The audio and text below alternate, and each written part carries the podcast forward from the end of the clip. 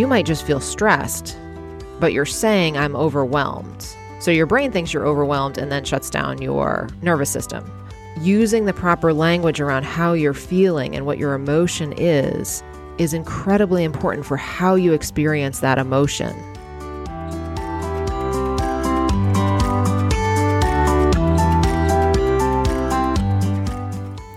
Welcome, everyone. In case you are new to the podcast, I would like to take a moment to introduce myself and why I decided as a busy working mom to find the time to put this together. When I was in my late 30s, after working as a surgical physician assistant for about 13 years, I found myself severely burned out. This affected my relationships, my work, my mental, and ultimately my physical health. I felt like I didn't have time to breathe let alone the time to find the resources to help me out of my burnout cycle. I did find a way out that has led me to a more fulfilled and joyful life. I would like to be a resource for you to do the same. I will walk you through simple steps to integrate into your busy day to help you move out of the burnout cycle. Even if you feel like you don't have time to breathe, you can do this. If I can do it, literally anybody can. Please note, because I am nowhere near perfect, I may slip up and use an occasional minor curse word for emphasis or due to raw emotion. Please be aware. Thank you so much for being here. Let's break the burnout cycle together.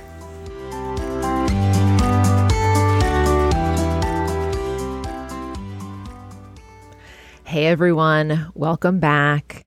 So, today on the podcast, I want to talk about this amazing, amazing information that I'm getting from the Brené Brown HBO Max Atlas of the Heart series.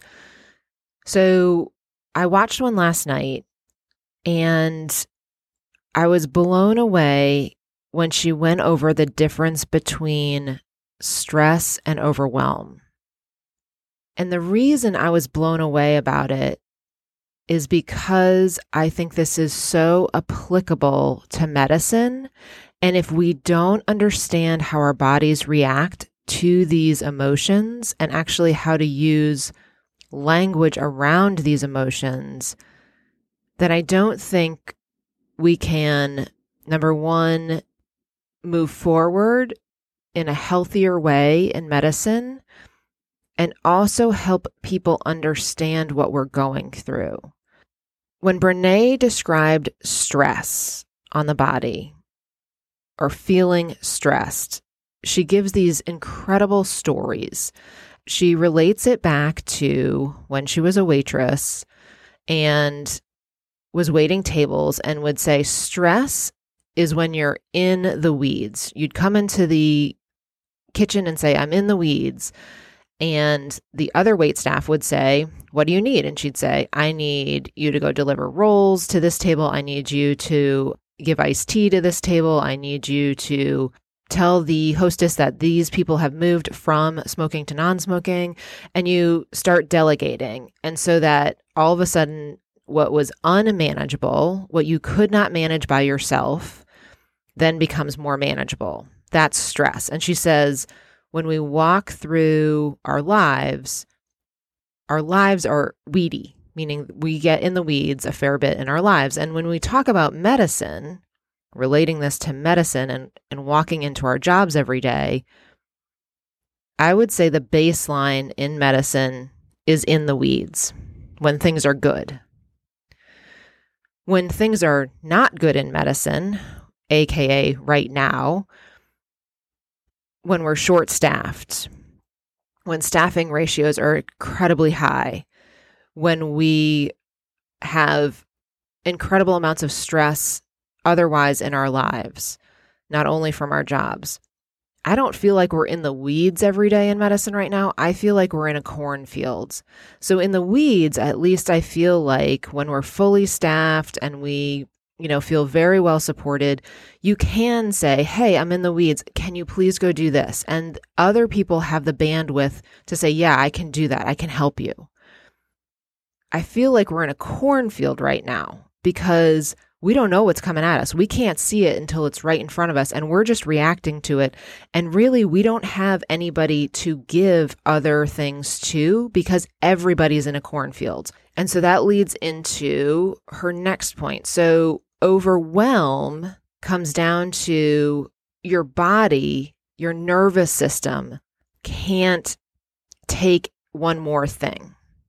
Your body is literally saying, I can't take one more thing.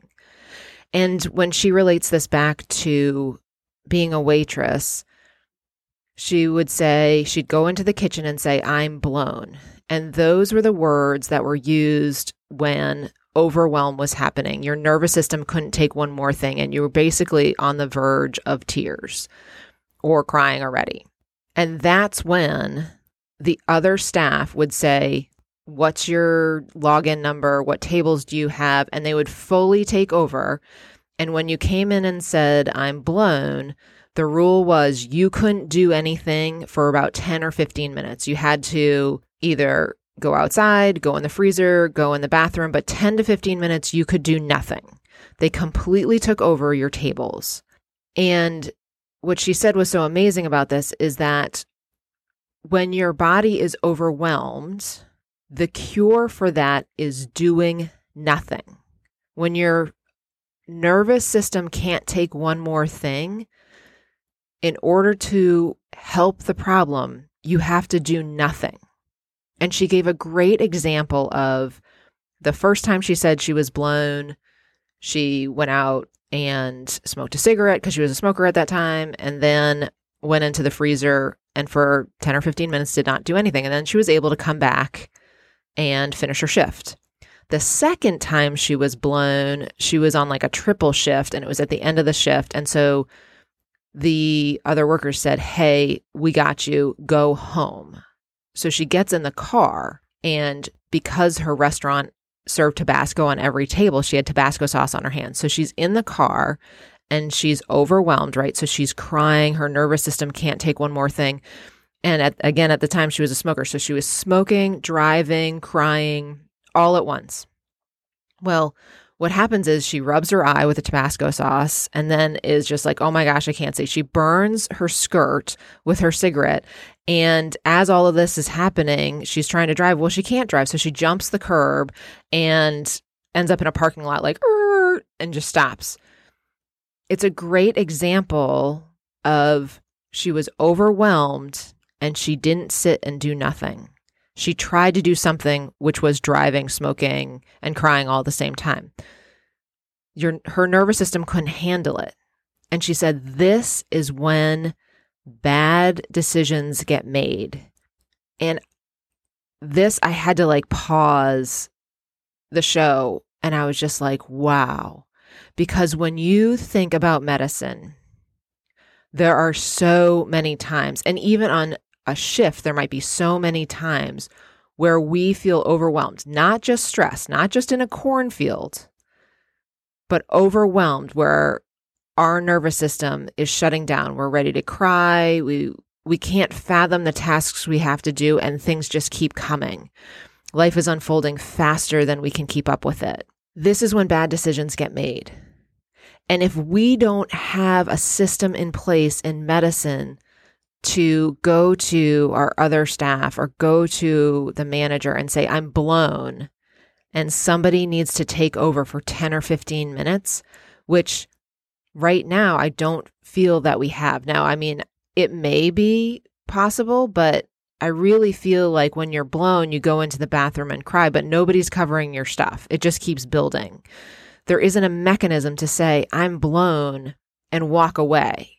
And that's scary because I think that is when bad things happen, that the double checks don't happen, or if they happen, your brain is just not there. Again, your nervous system is overwhelmed, and so your concentration is not there. This is so applicable in medicine and is so important to understand because if we do not understand this, if we don't understand what our bodies are telling us and the difference between stress and overwhelm, then we can't communicate this and our needs to others around us, our managers, our administrators, and how important this is for patient care. This is incredibly important in shifts where we don't get to step away and eat and go to the bathroom and take a minute. It's almost impossible to feel like you can step away for 15 minutes and do nothing. But that is what is needed so that you can let your nervous system come down a little bit and make sure that your brain is in this and making good choices. This was something that I felt so, so deep in my core when she said this because where we are in medicine right now, we're not in the weeds. We're in a cornfield every day. And that's the level of stress we're carrying. But I know there are times when overwhelm happens and I I can't stress this enough. If we aren't able to step away, I think that's when bad things happen. And that happens at every level. That happens at the physician level, at the advanced practice level, at the nursing level, at the certified medical assistant level, and every other level thereon. Meaning, if our food service staff is overwhelmed they could give the wrong tray to a patient, meaning if that's a diabetic patient and they give them the wrong tray, there's too much sugar on it, right? This happens at every level. We need our brains at every level of medicine. There is no level of medicine that doesn't affect the patient care. This is so important to understand. And for us to have a language around this and a common language around this to help everyone understand what's going on with the person feeling it. So I thought that was so powerful. And I just had to put that out on the podcast today because a common language. And she also states that the way we label emotions dictates how we experience them. And that's really big too, because if we haven't been taught or we ha- we don't understand the definition of a certain emotion, then we may label it as something else, meaning you might just feel stressed, but you're saying, I'm overwhelmed. So your brain thinks you're overwhelmed and then shuts down your nervous system.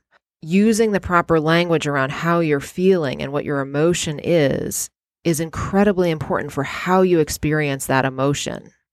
She also said in this series how your body will experience an increased heart rate, maybe a little feeling of jittery in your stomach, a little bit quicker breath. That feeling could be anxiety or could be excitement. And how you label that will dictate how you experience it, which is really interesting because I definitely can say that when I've had speaking engagements, sometimes I'm like, man, I'm super anxious before I get up and talk. And other times I feel like I'm super excited. And so it's interesting just categorizing that. Now, I don't think it works in every case. And she is very specific about this. She's like, I don't think you can feel completely anxious and your body is really reacting to that and just flip it and say, no, I'm actually just really excited. She's pretty, she's pretty, um, vocal about that. But it is an interesting point as to how we label our emotions from what we're feeling. And it, correctly labeling these can help us walk through those. So, just if you have the time and you have HBO Max, watch this series. It is mind blowing. It, it's like going to a course at a college. So I mean like when you sit down, you kind of have have some bandwidth to like listen and really process, which can be difficult when you have time to like sit down and watch TV. Usually when I sit down and watch TV, I'm like my brain's already kind of, you know, checked out. But this is very engaging and very enlightening and I highly highly encourage it. And I highly encourage you to take this information and number 1 share it. You know, tell people to listen to this podcast, push it to them, have managers and administrators listen to this or have them watch the show. Get this information out there because it's important in the general population to know whether you're stressed or overwhelmed, yes. But in medicine, I think this is critical. This is literally patient care at stake. So that was the podcast for today. I really, really hope this helps that I can bring these things that I'm learning to y'all and enlighten your world and the context with which you're functioning. And I really do this with so much love in my heart because I know we are just struggling in medicine right now. And if we don't have the words to communicate and the research behind it to communicate our needs and why things need to change, if we're just showing up and saying, well, it sucks and we're short staffed, well, that's, we understand that, right? Working in medicine, we understand that. But the people that can make the changes don't understand that, right? They need other things to fall into place to understand exactly what we're going through and what needs to be done. I just thought this was so important. So, again, please share. Let's try to form a common language so people understand what we're going through and how important this is. All right. I will see y'all back here next week. Have a great week. So much love and good energy coming at you. Take care.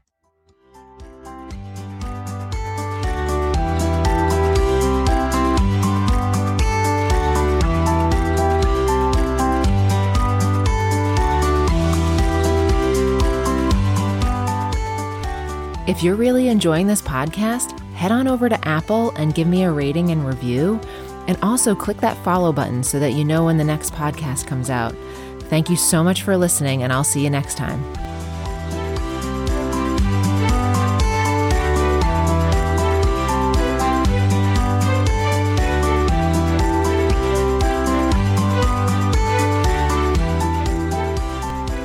The information, opinion, and recommendations presented in this podcast are for general information only, and any reliance on the information provided in the podcast is done at your own risk. This podcast is not to be considered professional advice. Before starting any change in physical, mental, or dietary practice, you should consult your medical provider.